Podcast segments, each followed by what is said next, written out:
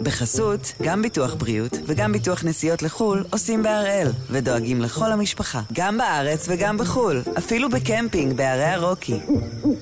כן, גם שם, כפוף לתנאי הפוליסה וסייגיה ולהנחיות החיתום של החברה. היום יום שני, עשרים ושבעה במרץ, ואנחנו אחד ביום, מבית אן שתים עשרה.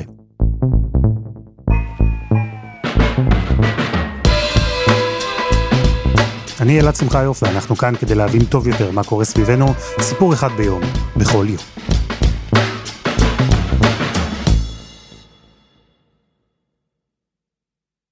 יכול להציג את עצמך, איך קוראים לך, מאיפה אתה? משה מרמת גן. בן כמה אתה, משה? שבעים ואחת. שבעים ואחת, ולמה הגעת היום?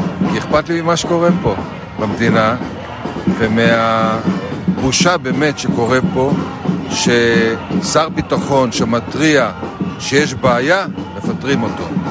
וחבל על החבר'ה הצעירים שאני רואה אותם מסתובבים פה, כואב לי בשבילהם, בשביל הילדים שלי, בשביל הנכדים שלי, ואני באמת דואג מה יהיה איתם במדינה הזאת.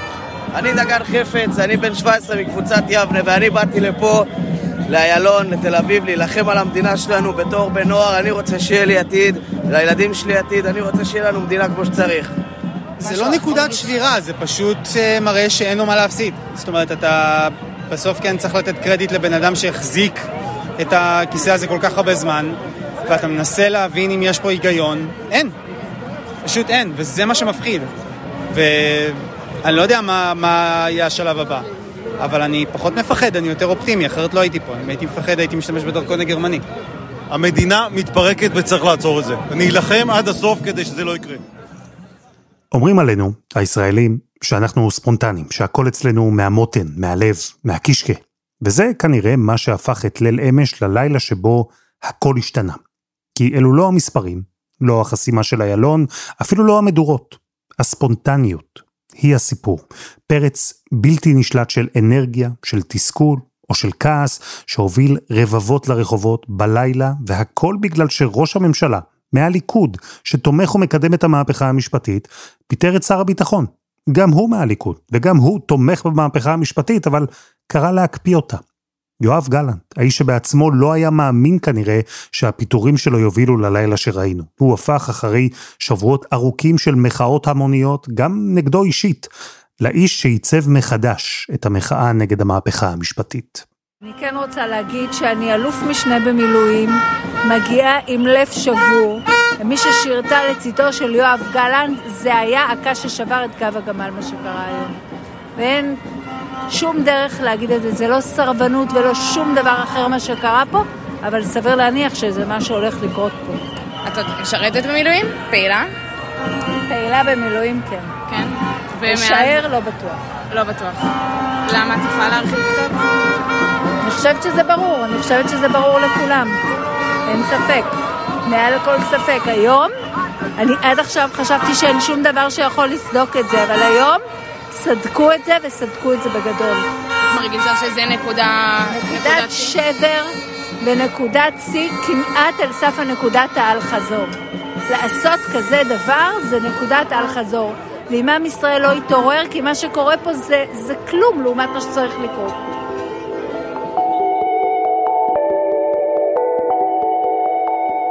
אז הפעם אנחנו עם הלילה שבו המחאה השתנתה.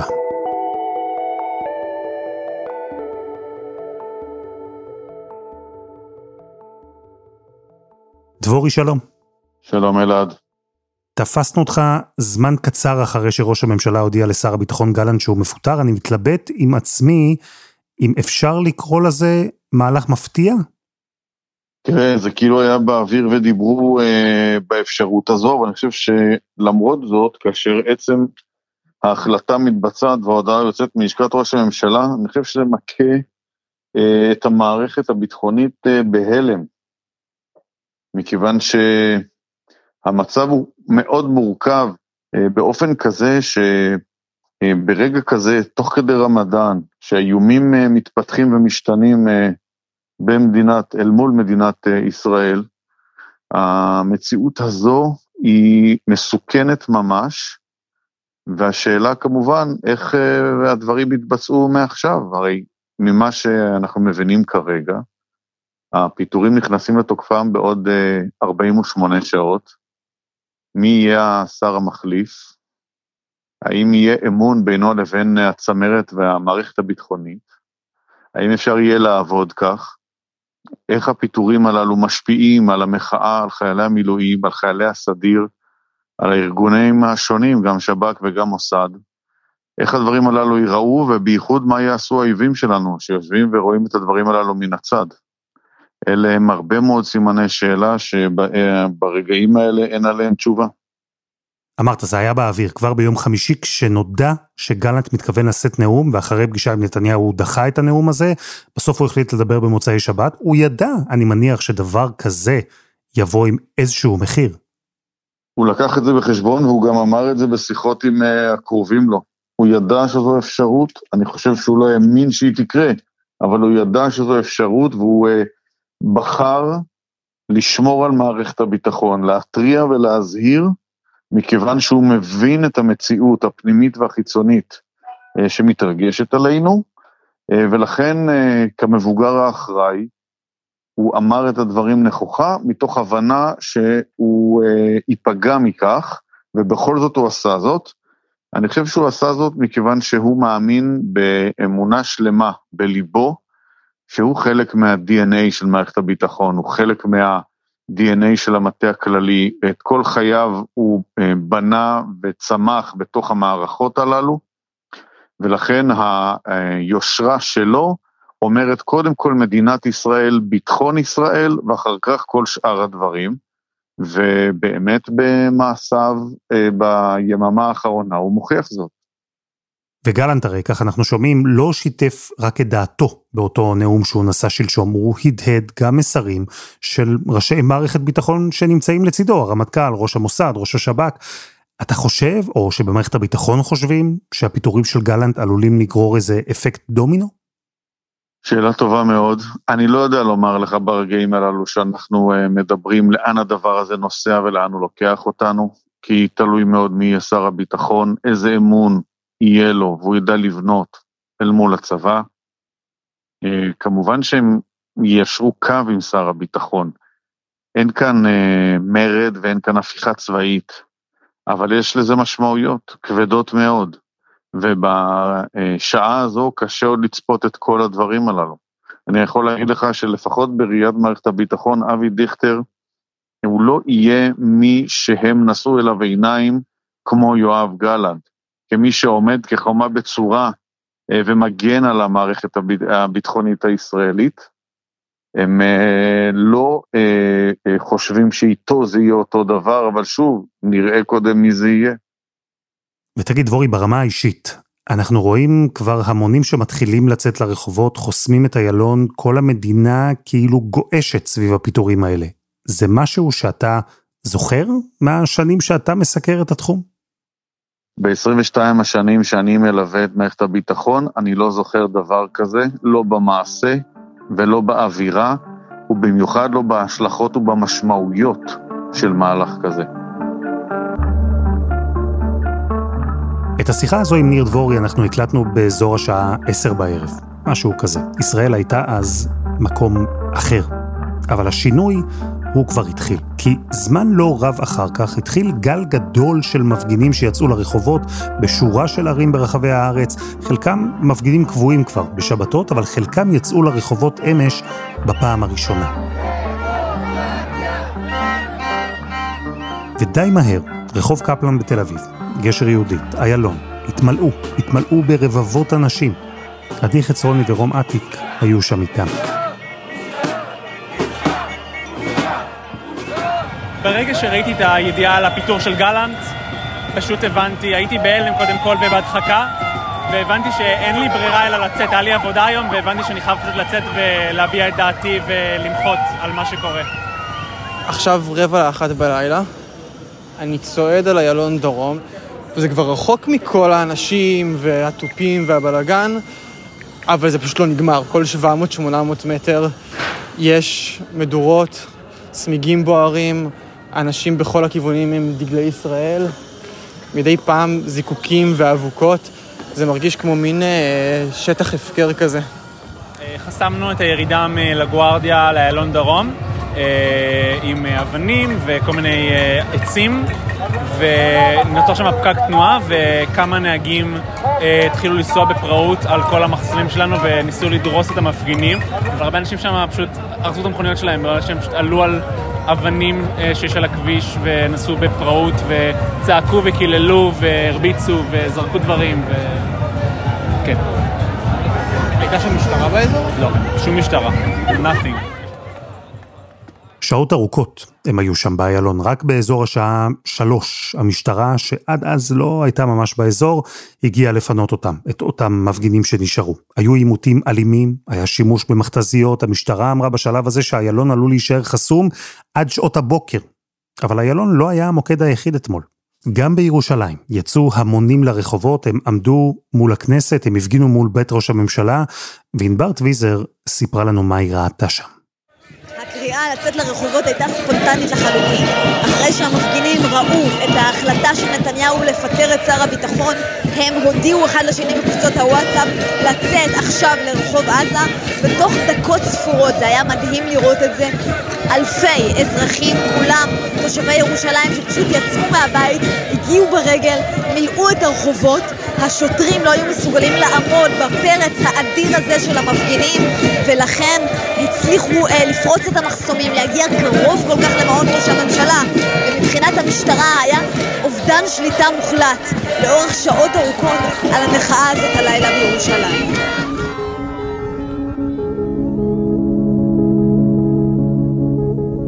חסות אחת וממש מיד חוזרים.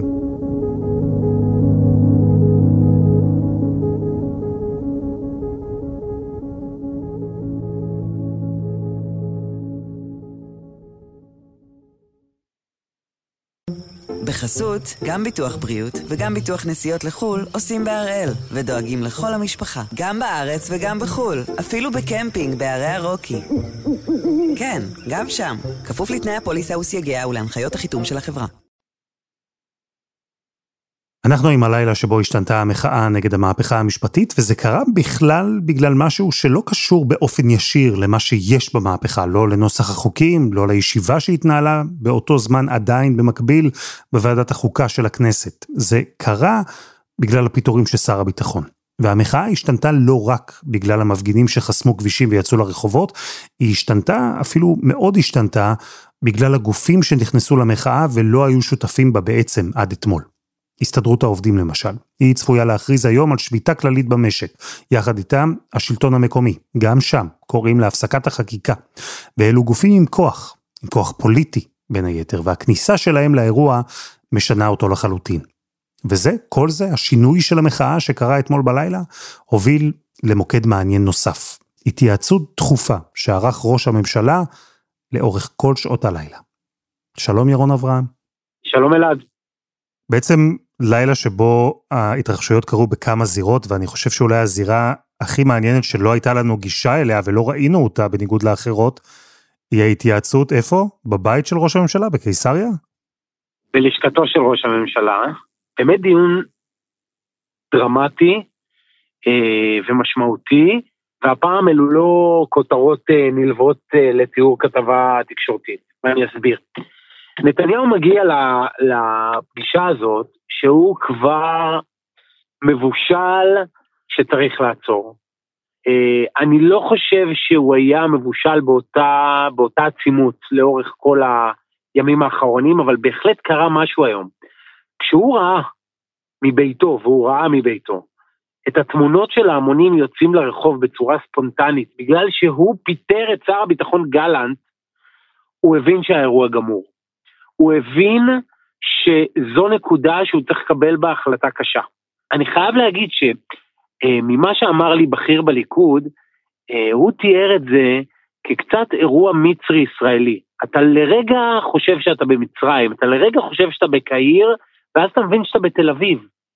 ואני חושב שהלימבו הזה, הערבוביה הזו שנוצרה, יצרה לראשונה, איזשהו אלמנט שהוא לא רק שחלטני, הוא לא רק פוליטי יותר נכון, הוא גם רגשי, וזה מה שהניע את אותו דיון דרמטי אצלו.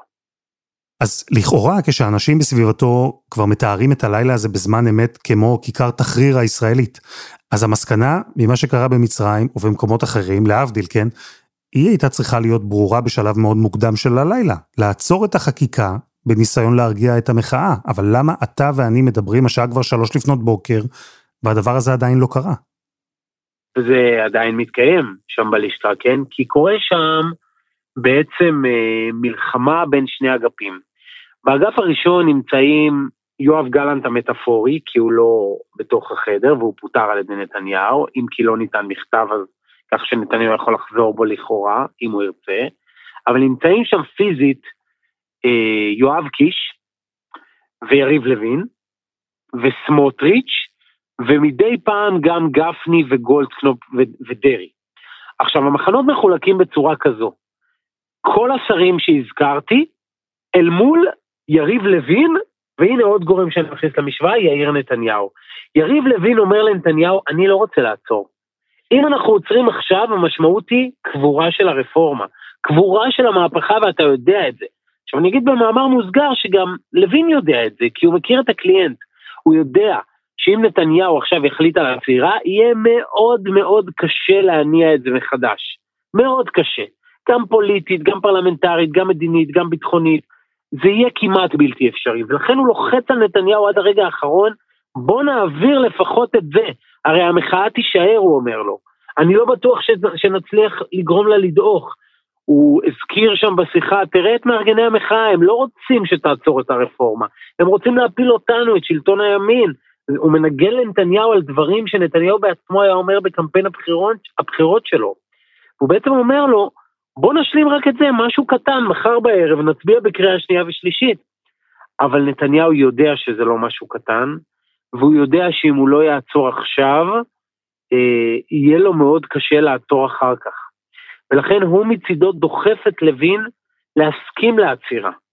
ונוצר שם ממש קלש, מצד אחד נתניהו מגובה בדרי, מגובה בגולדקנופ, מגובה אפילו במחאות כפולות בגלנט, כן, עדיין שר הביטחון עם תחזיות האימים שלו, ובברקת, ובדיכטר, ובמיקי זוהר, ובאחרים, אל מול יריב לוין שלא רוצה לעצור, ואל מול יאיר נתניהו שבעצם אומר לו, אבא, שוב אתה מתקפל, למה אתה מתקפל? מי אתה נכנע?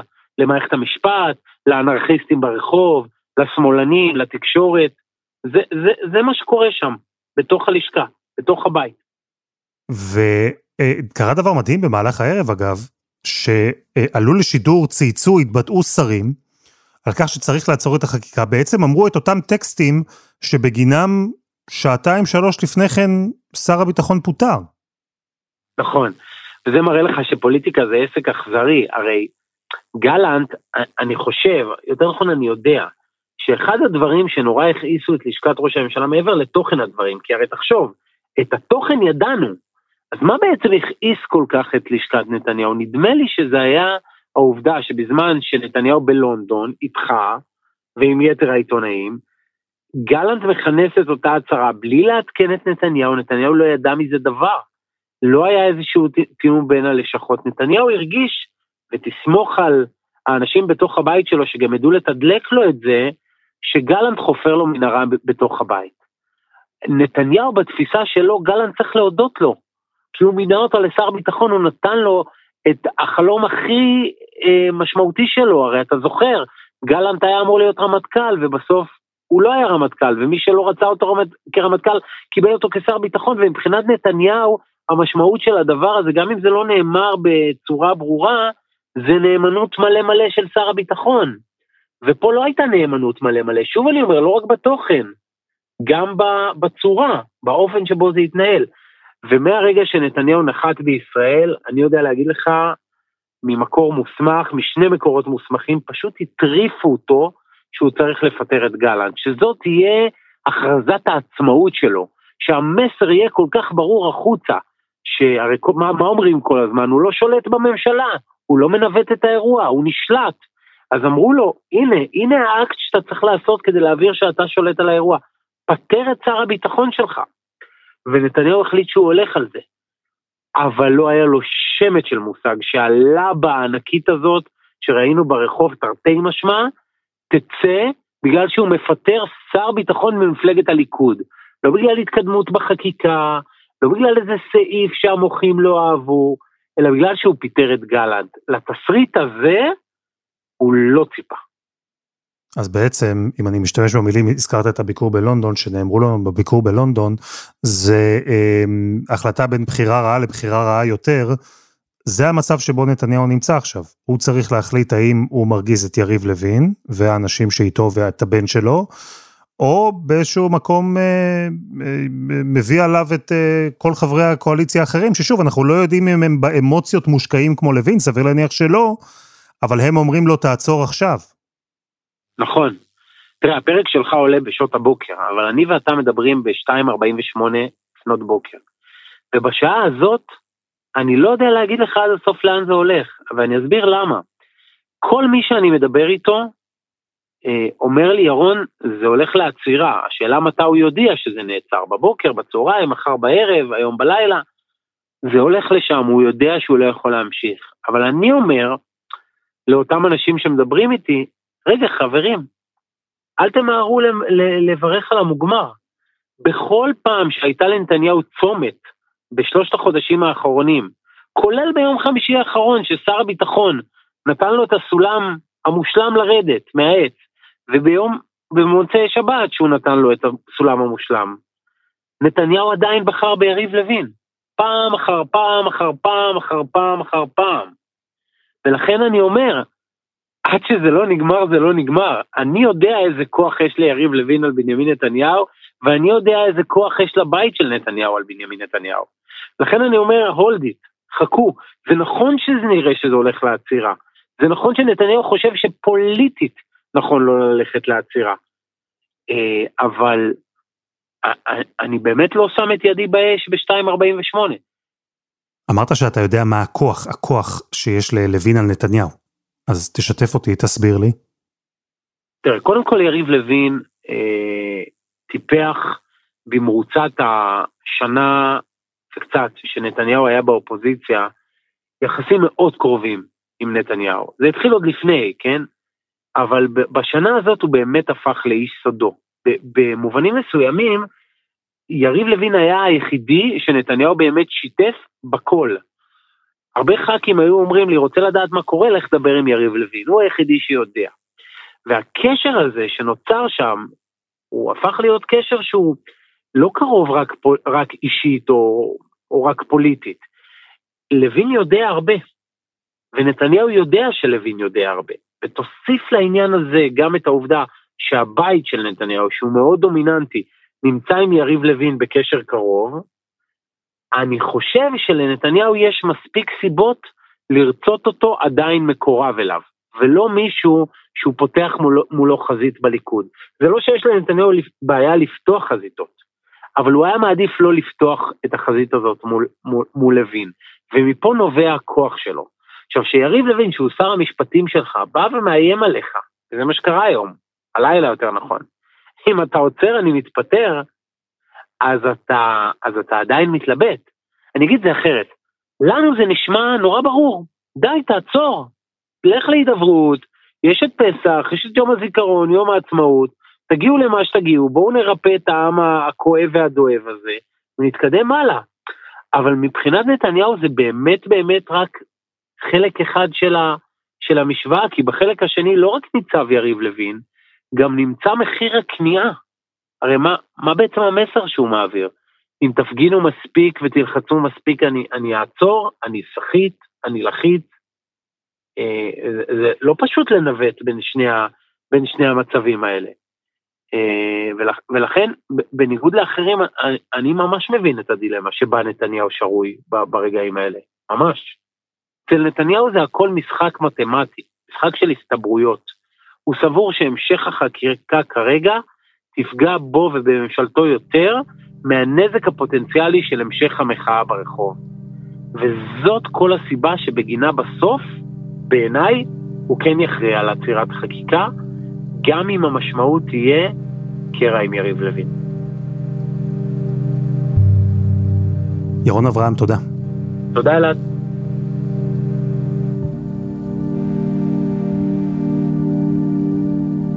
וזה היה אחד ביום של N שתים עשרה. אנחנו מחכים לכם בקבוצה שלנו בפייסבוק, חפשו אחד ביום הפודקאסט היומי. העורך שלנו רום עתיק, תחקיר והפקה עדי חצרוני, רוני ארני ודני נודלמן, על הסאונד יאיר בשן שגם יצר את מוזיקת הפתיחה שלנו, ואני אלעד שמחה יוף. אנחנו נהיה כאן גם מחר.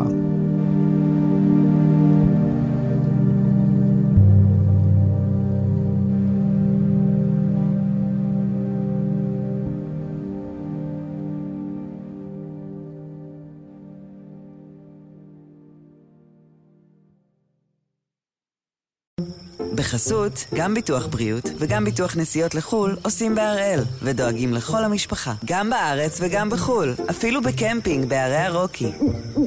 כן, גם שם, כפוף לתנאי הפוליסה וסייגיה ולהנחיות החיתום של החברה.